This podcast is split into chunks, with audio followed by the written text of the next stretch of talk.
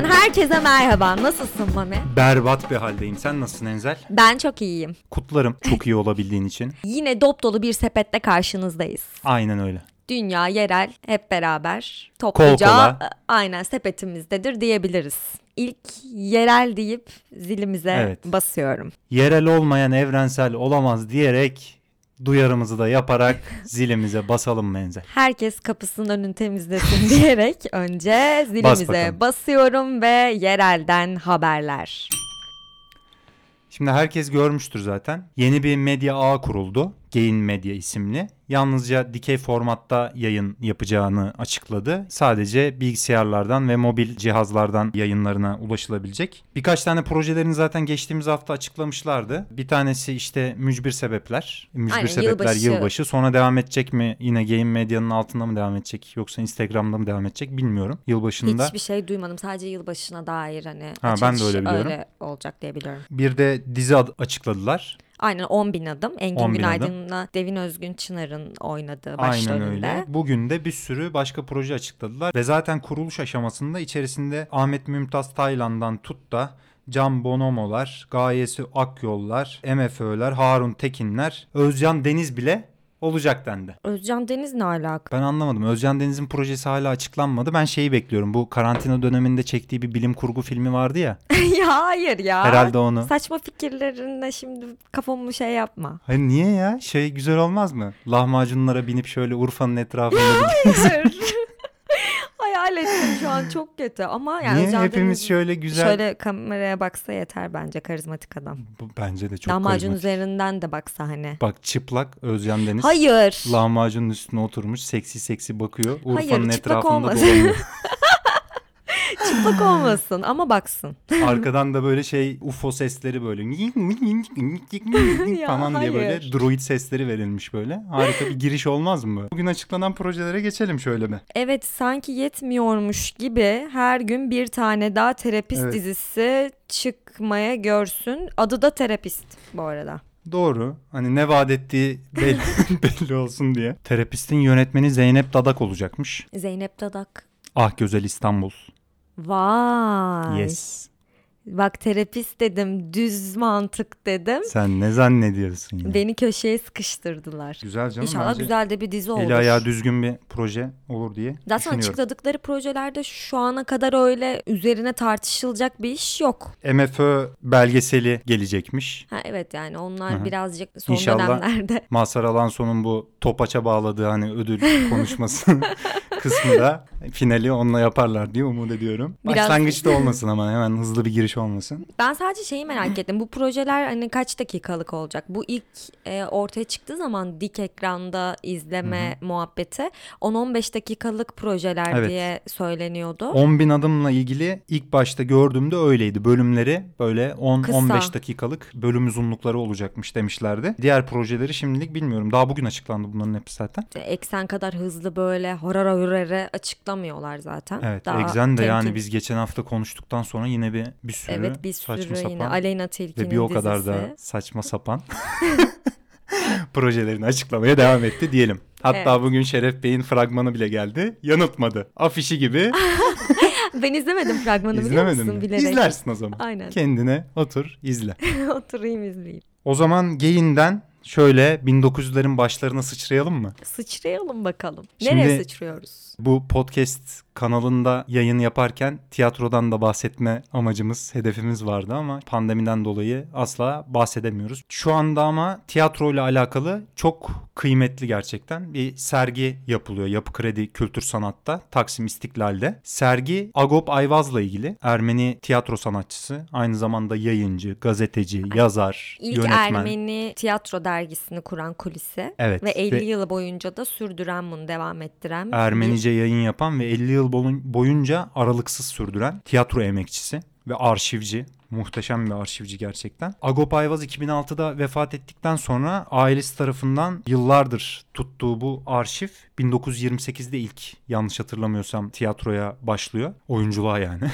Geçen sürede tuttuğu bütün fotoğrafları, matbu metinleri, Ondan sonra bu kulis dergisi için derginin kendilerini, kapaklarını, içerisinde yer alan çizimleri, karikatürleri vesaire böyle müthiş bir arşiv çalışması yapmış gerçekten. Öldükten sonra ailesi tarafından bu arşiv Hrant Dink Vakfı'na devredilmiş. Hrant Dink Vakfı da Yapı Kredi Kültür Sanat'la birlikte onların sergi alanını kullanarak yani bu arşivi sergiliyorlar. Serginin ismi de Kulis Bir Tiyatro Belleği. Hagop Ayvaz diye. Kuratörleri de Kevser Güler, Banu Atça ve Esen Çamur'dan. Enzel'le dün gidip gezme şansı bulduk ama hafta sonları zaten mecburen kapalı olduğu için hafta içi de 6.30'a kadar açık. Evet biraz Ee, üzücü sergi. oldu Biraz yani üzücü çok hakikaten. kısa Keşke gezmek zorunda kaldık. ya onları da tabii bilemiyorum yani çalışma koşullarını değiştirmek istemiyor olabilirler ama belki 8'e kadar falan yapılsa hafta içi belki çalışanlar için falan özellikle yani gidilip görülebilecek bir yer haline gelebilir. Çünkü biz gittiğimizde de kimse yok. Aynen. Sadece güvenlik görevlileri vardı. Sergiye dair de şunu söyleyebilirim. Kulis kısmı özellikle 3 bölümden oluşuyor Hı hı. sergi konu olarak. Bu kulis dergisi olan kısmı açıkçası beni biraz heyecanlandırdı. Hem Muhteşem oradaki gerçekten. gerçekten. koleksiyon çok güzel. Hem de o anlattığı kız kulisi nasıl kurduğunu, bunun için nasıl bir çaba sarf ettiğini görünce okuyunca böyle bir de bakıyorsun orada hani Hı hı. kulisin bir sürü dergi kapağı var, çalışmalar var, ilk sayı var. Bir heyecanlandım böyle bir de yeni bir şeyin içindeyiz ya biz de. Bir insanın böyle yeni başlangıcını o ilk adımını anlatması böyle hoşuma gitti açıkçası. Bir de renkli böyle kırmızı rengi ağırlıklı bir bölüm olduğu için görsel olarak da çok hoşuma gitti. Yani sunum da bence çok güzeldi. Sunum çok güzel. Bir de şu anda zaten bu tiyatro mekanlarının kapatılmasına dair böyle çok ciddi bir tartışma da var. Ya şu anda hem pandemiden dolayı zaten ekonomik olarak sıkıntıda olan bir sürü özel tiyatro var. Bunun dışında tarihi bakımdan da çok önemli olan yıllardır faaliyet gösteren tiyatrolar da kapanıyor. Ankara Sanat Tiyatrosu'na en yakın örneği. Çok büyük bir aslında bizim toplumsal belleğimize ve e, kolektif belleğimize yönelik böyle çok büyük bir tartışmayı da beraberinde getiriyor zaten. Bu tartışmanın içerisinde böyle bir sergiyle karşılaşıp böyle 1900'lerin başlarından itibaren yapılan Osmanlı tiyatrosuna, Türkiye tiyatrosuna, Ermeni tiyatrosuna dair böyle bir bütün bu yıllar arasında bizi dolaştıran bir şey görmek gerçekten insanı tuhaf hissettiriyor. Hiç bilmediğimiz e, birçok ya da üstü kapatılan birçok Ermeni oyuncunun da orada fotoğraflarda yer aldığı falan Evet, bir şeyle karşılaşıyoruz. Zaten Yeşilçam'da da bu çok yapılan bir şey. Cumhuriyet tiyatrosunda da yani Ermeni tiyatro sanatçılarının isimlerini değiştirerek zor, devam etmek zorunda kalmaları, Türkçe isim kullanmak zorunda kalmaları, kendi kimliklerini gizlemek zorunda kalmaları gibi e, bir sürü başka tartışma da var o döneme bakıldığında yani. Hani bunun arasında böyle bir cennet gibi hakikaten tüm bu tartışmalara bakması ve onlarla bizim e, mesafemizi yeniden bir güncellemesi bakımından muhteşem bir sergi. Ya onun dışında içerisinde yer alan bütün bu eski Üsküdar'daki, Kadıköy'deki, işte Beyoğlu'ndaki tiyatrolara, orada yapılan oyunlara dair e, fotoğraflar da gerçekten inanılmaz. Evet ve ben oradan bir bilgi öğrendim. Rex sineması eskiden Rum Kilisesi'nin malıymış o bölge. Hı hı. Ve orada bir tiyatro salonu varmış galiba. Hatta direkt sinemada Afife Jale'nin ilk sahneye çıktığı yermiş biliyor musun? Ben de orada gördüm yani. Önceden bilmiyordum. Ben de bilmiyordum öyle bir geçmiş olduğunu Rex'in. Ya bilmediğim zaten bir sürü şey oldu. Keşke hani vaktimiz olsaydı da böyle yaya yaya gezebilseydik yani. Çünkü hani bir buçuk iki saatlik böyle bir şey gibi geldi bana. Bu kadar harcansa bir buçuk iki saat harcansa rahat rahat gezilir. Her yere doya doya bakılır gibi geldi yani. İşten kaçıp Beyoğlu'nda bir şekilde işi düşen ya da oraya gitme fırsatı bulan insanlar zaten İstiklal'de çok yakın bir yerde yani hemen uğrayıp böyle bir yarım saat bir saat en azından hızlıca bakabilirler diyelim 21 Şubat'a kadar devam edecekmiş sergide haberiniz olsun. Asıl bu hafta gerçekten büyük bir çalışmanın içine bizim de çorbada tuzumuzun olduğu bir Hmm, evet. liste çalışması. Twitter'dan bildiğimiz aslında tanımadığımız aslen Ya yüz yüze Ama tanışma evet, fırsatımız olmadı tabii. e, filmler diziler hakkındaki yorumlarını severek takip ettiğimiz büyük listeci, listeci aynen. Büyük listeci, büyük listeci. Oscar Boy, Zadi Tovey. Evet Zaditoy diye okunuyordur diye düşünüyorum. Artık okunmuyorsa da okuduk. Okuduk artık. Ve Umur Taş gerçek ismini söyleyelim. Umur Taş'ın Binbir Emek'le hazırladığı bir bu yıl ilk kez hazırlanan bir liste yayınladı. Dün. 54 tane sinema yazarı, podcaster'dan, Mini blogger'dan. mini blogger'dan oluşan. aldığı, kişisel listelerini aldığı ve böyle şey de değil yani hani belli bir değerlendirme kriterine tabi olmayan tamamen kişisel listeler üzerinden hazırlanmış bir listeler topladı 54 kişiden ve onları belli bir puanlama sistemiyle bir araya getirip 50 filmlik bir liste yaptı. Biz onun ilk onunu yayınladık. O da ilk onunu başta yayınladı zaten. 50 filmlik listesine de onun e, Twitter hesabından da isteyenler ulaşabilirler. Ve geçen hafta sonumuzu 2020 filmlerini tamamlamak için kör olarak Kör- geçirdik. ben gerçekten kör oluyordum biliyor musun? Günde minimum 3 film izlemişimdir yani. Ben 5'i falan gördüm.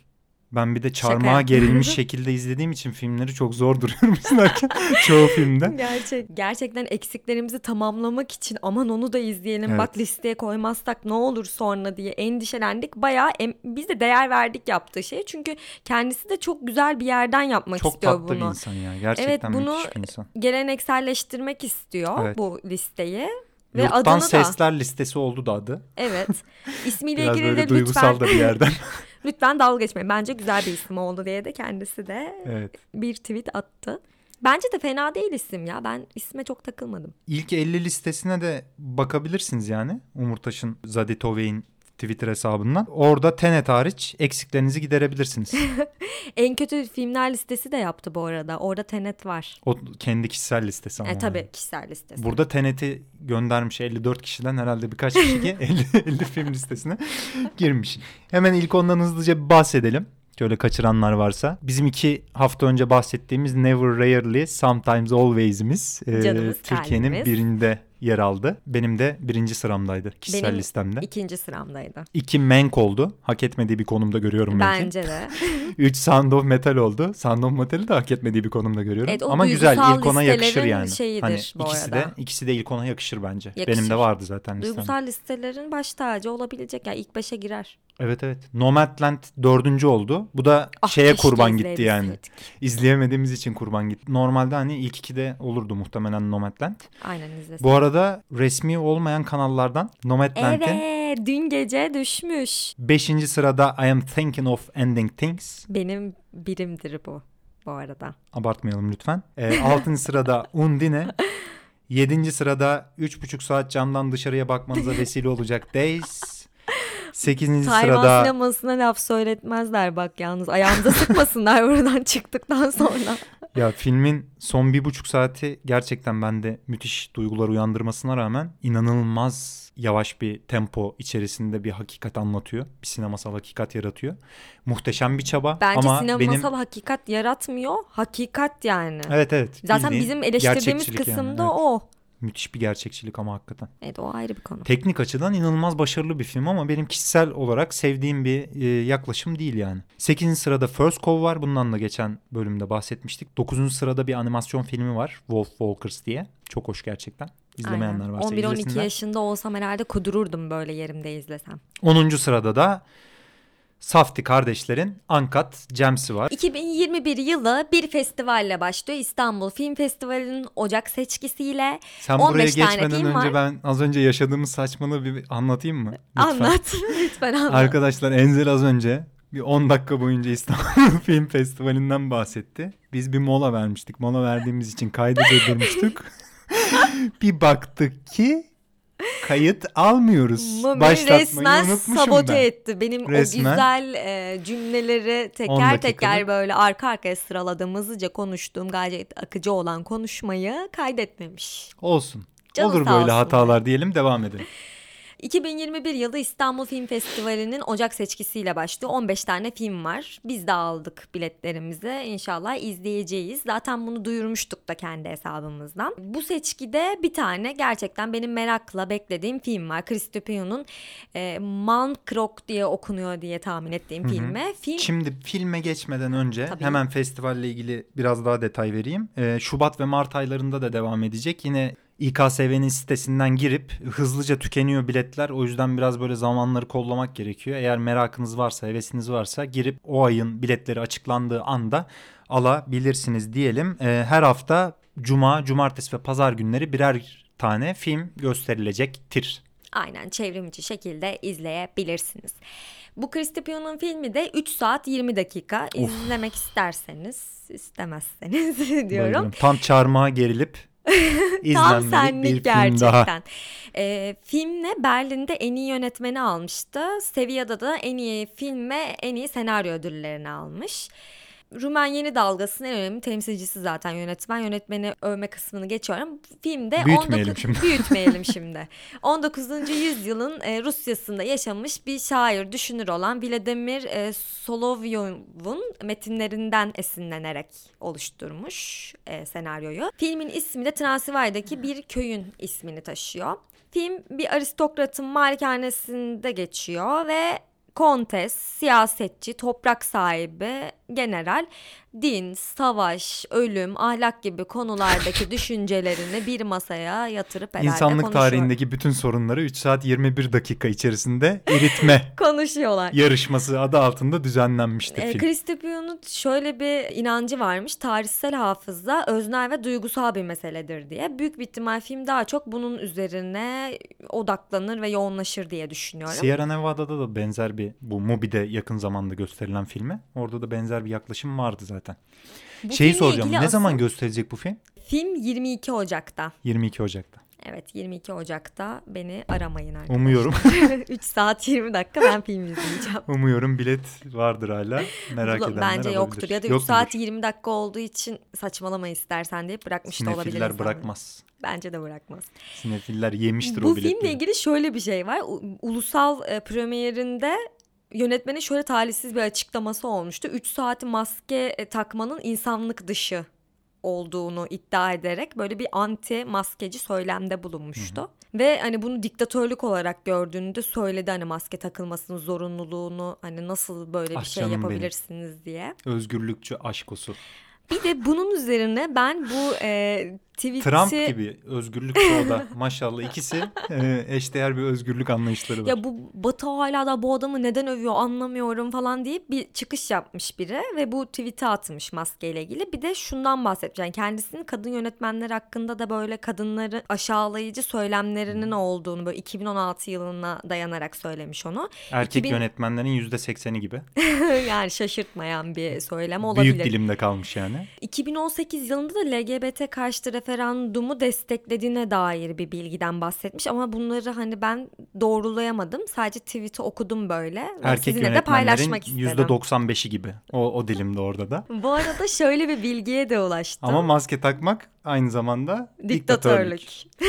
Filmi 3 Aga saat be. 20 dakika yapmış. İnsanlar gelip izlemez diye. Vay efendim 3 saat 20 dakika insanlar nasıl maske takacak? Ama bu işte pandeminin, Pandeminin çok başında başında, olduğu için bence olayın nereye gi- gideceğini, nereye varabileceğini kestirememiş. Böyle bir söylemde bulunmuş. Çok talihsiz bir açıklama Şimdi Melis olmuş. Alpan da benzer bir yerden pandeminin başında yap açıklamalar yüzünden eleştirilmişti. O yüzden çok hakim olmadığım için konuya bir şey demeyeceğim. Bunun dışında da birazcık böyle bakınırken yine Twitter'da denk geldiğim bir e, tweet üzerinden bir trivia'ya ulaştım.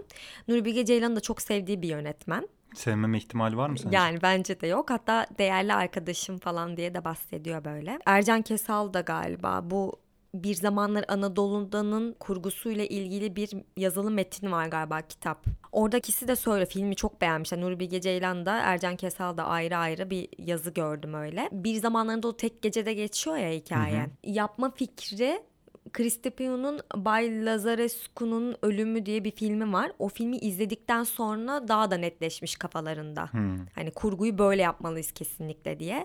Böyle de bir bilgi paylaşmak istedim sizinle. İyi yaptın. Tarkovski serisinde de beyefendinin Sierra Nevada filminden bahsetmiştik zaten. Evet. Uluslararası sinema alanına doğru kayalım. Evet dünyadan haberlerle karşınızdayız. Evet bu yıl sinema dünyasını karıştıran ikinci olaydan bahsedeceğiz. Birincisi Warner Bros'un artık sinemalarda filmlerini gösterirken HBO Max'ta da aynı gün içerisinde aynı saatte yayınlamaya karar vermesiyle ilgili kopan tufandı. Sinema dünyasını karıştıran ikinci olayımızsa Minari filmiyle ilgili ama New York'ta 5 Minari değil. Ya of kapa kapa kaydı. Kapatamam. Tadım kaçtı. New York'ta 5 Minari değil. Tekli, tek başına Minari bu. Şimdi Golden Globe düzenlenecek yakın zamanda Bak, biliyorsunuz. esprini hala hazmetmeye çalışıyorum. Hazmet. Kusura bakma. Sen ben anlatırken azmet. Efendim Golden Globe'da e, filmler ve dizilerden e, en iyileri seçen işte ödüller dağıtan bir oluşum. Şimdi geçtiğimiz yıl Parazit'in Güney Kore yapımı film olarak Oscar'da en iyi filmi alması e, bir ilk gerçekleşmişti. Ama Yabancı Golden Globe değil. yine aynı tavırı sergilemişti orada. Evet. Yine yabancı film kategorisini almıştı. Evet Parazit'te. ama Hollywood'da şöyle bir yaklaşım aslında uyanmıştı yani artık herhalde böyle bir değişim yavaş yavaş çıkabilir. Bir değişiklik artık eski kurallara bir yenilikler getirilebilir gibisinden bir yaklaşım vardı. Şimdi bu yılda Golden Globe'un şöyle bir kriteri var filmlerini kategoriye alırken. Filmlerin içerisinde %50'den fazlasının İngilizce konuşma barındırması ya, gerekiyormuş. komikmiş yalnız. Komik değil mi? Hakikaten çok komik ya. En iyi filme yani uluslararası en iyi filme girmeden Amerika'da yapılmış en iyi film olarak gösterilebilmesi için böyleymiş. Şimdi Minari'de de şöyle bir durum var. Yönetmen Güney Kore asıllı olabilir ama Amerikalı. Zaten Amerika'nın kendi o Amerikan hayali çok böyle överek sunduğu ya da oradaki özgürlükleri överek sunduğu hayali benimseyen bir insan yani aslında. Bununla ilgili de bir film yapan, yine bir göçmen hikayesi anlatan Kore asıllı ama Amerika'da yaşayan e, Bir ve ailenin bir ailenin hikayesi. hikayesini anlatan yapımcısı da Amerikalı filmin. Film de Amerika'da geçiyor. Film Arkansas'ta. Amerika'da geçiyor. Ve e, filmde ama Korece konuşuluyor. Evet. Yoğun bir şekilde. Yoğun bir şekilde hani İngilizce konuşulan ki bölümlerde vardır kesin zaten. Bunun bir ırkçılık tartışması üzerinden konuşulduğu ve çok e, özellikle etnik kökeni farklı insanlar tarafından, sinemacılar ve oyuncular tarafından inanılmaz eleştirildi bu karar. Çünkü Minari en iyi uluslararası film kategorisinde aday olarak gösterildi Golden Globe'da. Hat- Böyle bir saçma sapan bir tartışma var. Ya burada ama şu galiba mesele. Bu bir filmi yabancı yapan şey onlar için değil anladığım Evet kadarıyla. evet bu saçmalık zaten yani. Hani filmin nerede yapıldığı, Mesela nasıl Amerikalı olsak yapıldığı. hepimiz diyelim ki filmi Hı hı. çekiyoruz ama Fransızca konuştuk ve New York'ta geçiyor. Hı hı, Yine aynı şekilde mi muamele görecek bu film? görecek. Ya biri Ben şununla ilgili ya. biri mesela şununla ilgili şöyle bir şey atmış. Inglourious Basterds Quentin Tarantino'nun filmi. Orada da mesela Fransızca, İtalyanca ve Almanca yaklaşık 32 dakika falan e, konuşulan sekansları Sekanslar var, var. filmin. Hani bununla ilgili hiç böyle bir tartışma dönmezken niye bu e, tartışma hala devam ediyor? Böyle etnik kökeni farklı olan, farklı bir ülkeden Amerika'ya göçmüş olan insanlar film yaptığında, Amerikalı yönetmenler bunu yaptığında hiç böyle bir şey tartışılmıyor da gibisinden. E, bariz bir ı- ırkçılık açısından bunu değerlendiren yönetmeliğin yani Golden Globe'un kendi yönetmeninin değiştirilmesini gerektiğini söyleyen insanlar var. Ben de kesinlikle çok mantıklı buluyorum yani. Bu çağda ne gerek var ya böyle saçma sapan bir şey hakikaten. Mesela geçen sene şey de çok eleştirildi ama. Okey Parazit hani iki ödüle de aday oldu. Hı hı. En iyi film ve en iyi yabancı film. İkisini de aldı ya. Hı hı. Hani bunu en iyi filme madem koyabiliyorsunuz bu güçte yabancı filme niye koyuyorsunuz Yabancı diye. filmde en azından başka filmler yarıştırılabilip parlatılabilirdi Heh, gibisinden. Aynen. Onu Ama ben o tartışma mantıklı. Ona bir mantıklı şey demiyorum. evet ama aynı zamanda şöyle bir şey de var yani o bir yabancı film gerçekten Oscar için. Evet. Şimdi bunu göz ardı edemezsin Evet yani. evet doğru. Ya biraz böyle açmazları olan bir konu ama sadece bunu konuşulan dil üzerinden e, değerlendirmek de gerçekten köhnemiş bir zihniyet Aynen saçma bir gözüküyor. noktada. Diyelim yargımızı dağıtalım ve devam edelim. Yeter bugünlük de bu Yeter. kadar. Haftanın filmi diyelim. Diyelim. Geçtiğimiz hafta Brezilya sinemasından bir öneriyle karşınızdaydık. Bu hafta da yine Amerika kıtasından bu kez Guatemala'dan bir Guatemala filminden bahsedeceğiz Kahvesi sizlere. çok güzel olur bu arada. Hafiftir içimi. yumuşak içi. Aa, niye öyle tepki verdin? Gerçekten yumuşak içimli bir kahve. Tamam canım güzeldir bir şey değil. Hoşuma gidiyor benim. Yine politik bir filmle karşınızdayız. Filmin ismi La Llorona. Yönetmeni de Jairo Bustamante. 2020 filmi. Gerçekten de 2020'nin en önemli filmlerinden biri. Yine Amerika'da da e, birkaç listede en iyi yabancı film olarak gösterildi. Bizim bu bahsettiğimiz Yurttan Sesler listesinde de en iyi 50 film arasında var. Gerçi Tenet de var. Çok önemli de olmayabilir o. Ee, neden önemli film? Önce türünü söyleyeyim aslında. Dram türü denilebilir. Yine türler arasında Bacurau gibi türler arasında böyle geçişleri olan bir film. Ama tabii Bakura kadar Değil. keskin daha değil. daha net bir dayandığı türler var.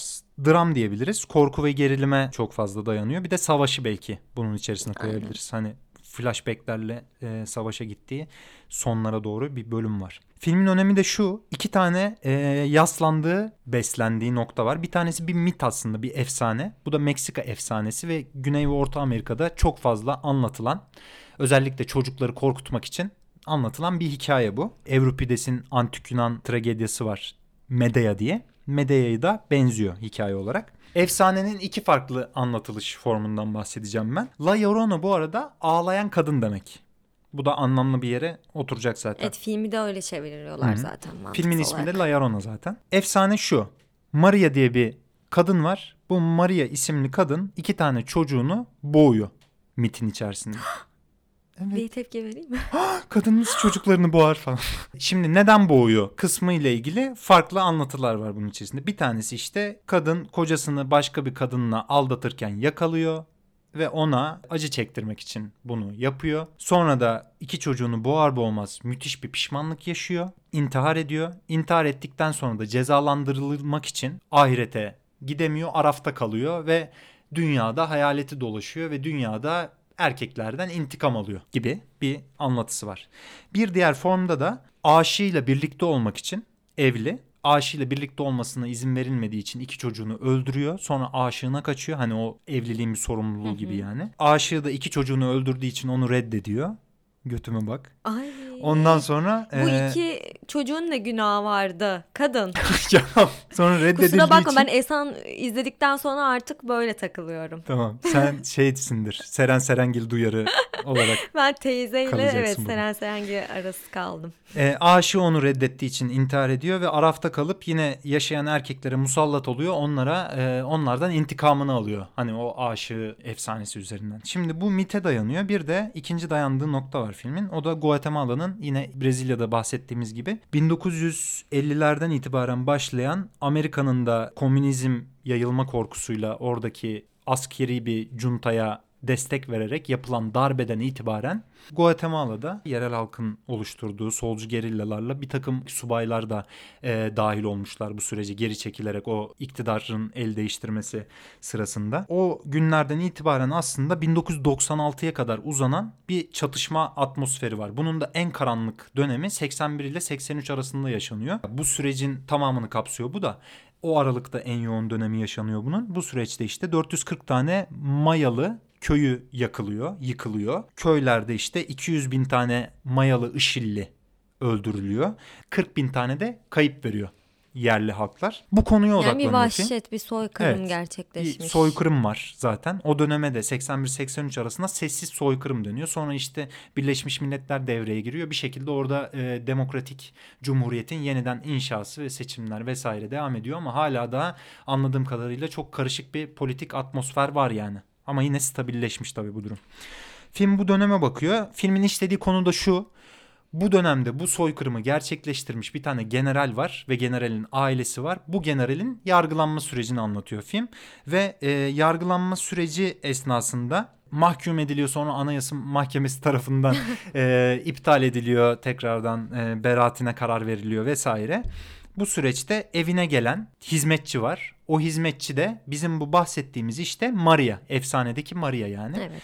O efsanedeki Maria'nın gelmesiyle birlikte muazzam bir korku ve gerilim atmosferine dönüşüyor film bir anda ve onun öncesinde de zaten bunun nüvelerini görüyoruz yani bu aşamaya gelirken. Zaten filmde bir gerilim var baştan Evet beri. başlangıçtan beri var ama korku ve fantastik ögeler e, Maria'nın o eve gelmesinden itibaren başlıyor. Ve Maria işte tıpkı efsanedeki gibi aslında generale musallat oluyor ve ona bir takım delüzyonlar e, görmesine vesile oluyor ve artık adam her gece deliriyor. Zaten sürekli eli silahında her an birini vurma derdinde. Evet bayağı paranoyak bir hale geliyor adam ve musallat oluyor aslında adama gibi bir konu. Orada bir tane torunu var generalin torunu. O toruna yönelik ona sürekli böyle şey suda böyle nefesini tutmayı öğretiyor boğulmaması için. Evet ben bu mesela efsaneyi Evet. bilmeden önce Allah Allah kadının bu suyla bir ilişkisi ne diye sürekli bir zaten kendi şey düşünüyorsun da şu an bayağı oturdu Evet. yani. Ve bu efsane anlatılırken şöyle bir yaklaşım da var. Kadının o araftan Maria kurtulması için iki tane çocuğu kendisiyle birlikte götürmesi gerektiğine dair bir anlatı da var bu efsanenin içerisinde. O yüzden çocukları korkutmak için bu kısımda anlatılıyormuş falan. yani. Generalin karısı zaten sürekli rüyasında iki tane çocuğu kurtarmaya çalışıyor. Evet. Boğarken aslında kendini evet. görüyor ve soykırımın yaşandığı döneme dönüp generalin karısı iki çocuğu boğarken görüyor kendini sürekli. Film böyle bir atmosferin içerisinde gerçekten çok e, gerçekçi bir yerden de bunu anlatıyor. Çok başarılı bir anlatım tarzı var. Şey açısından da yani korkuya ve fantastik e, bir takım olaylara dalıp böyle senin tanıklık hissini de böyle hırpalamıyor çok. Hani müthiş bir seyir halini de devam ediyor. Ge- gerilime de devam ediyorsun yani izlerken. Bu arada bunu O gerilimi yaşamaya. general yargılama süreci bitip beraat ettikten sonra evine geçtikten sonra tabii ki Tabii o- isyancılar ve protestocular kapısının önünde. Yani film gündüz vakti ya da gece vakti hiç fark etmiyor. Sürekli arkadan böyle bir uğultu şeklinde şarkılar, isyancıların sesleri, Aynen öyle. ritimleri, Mesela dansları. o da çok güzel bir filme Müthiş, ritim, gerçekten. tempo yaratmış. Yargılandığı sahne mesela Evet. nasıl nasıl bir Oradaki yönetmen o beyefendi ne yaptınız orada? Müthiş Yakından gerçekten o salonun geçiş. kurgusu, mayalı ışılların orada anlatırlarken işte o salonu dolduranların verdikleri tepkiler, o kadının, yaşlı kadının müthiş konuşması ve ambulansla eve Evet. döndüğünde ambulansın kapısı açıldığında oradaki isyancıların, Protestocular. protestocuların verdiği tepkiler hastaneden döndükten sonra falan gerçekten müthiş sahneleri var yani. Tavsiye ediyoruz efendim. Övü övü bitiremediğimiz film de bu oldu. evet. La. Llorona 2020 yapımı film. Muhakkak izleyiniz diyelim ve programımızı sepetimizin 3. bölümünü kapatalım. Kapatalım. Görüşmek üzere haftaya. Görüşmek üzere. Herkese mutlu yıllar, Evet, mutlu yıllar diliyoruz. güzel güzel içkilerinizi için evde çok kalabalıklaşmayın. Polisler gelip alacakmış. Dikkat edin. Kendinize iyi bakın. Öpüyoruz. İyi seneler. Fugamundi sundu.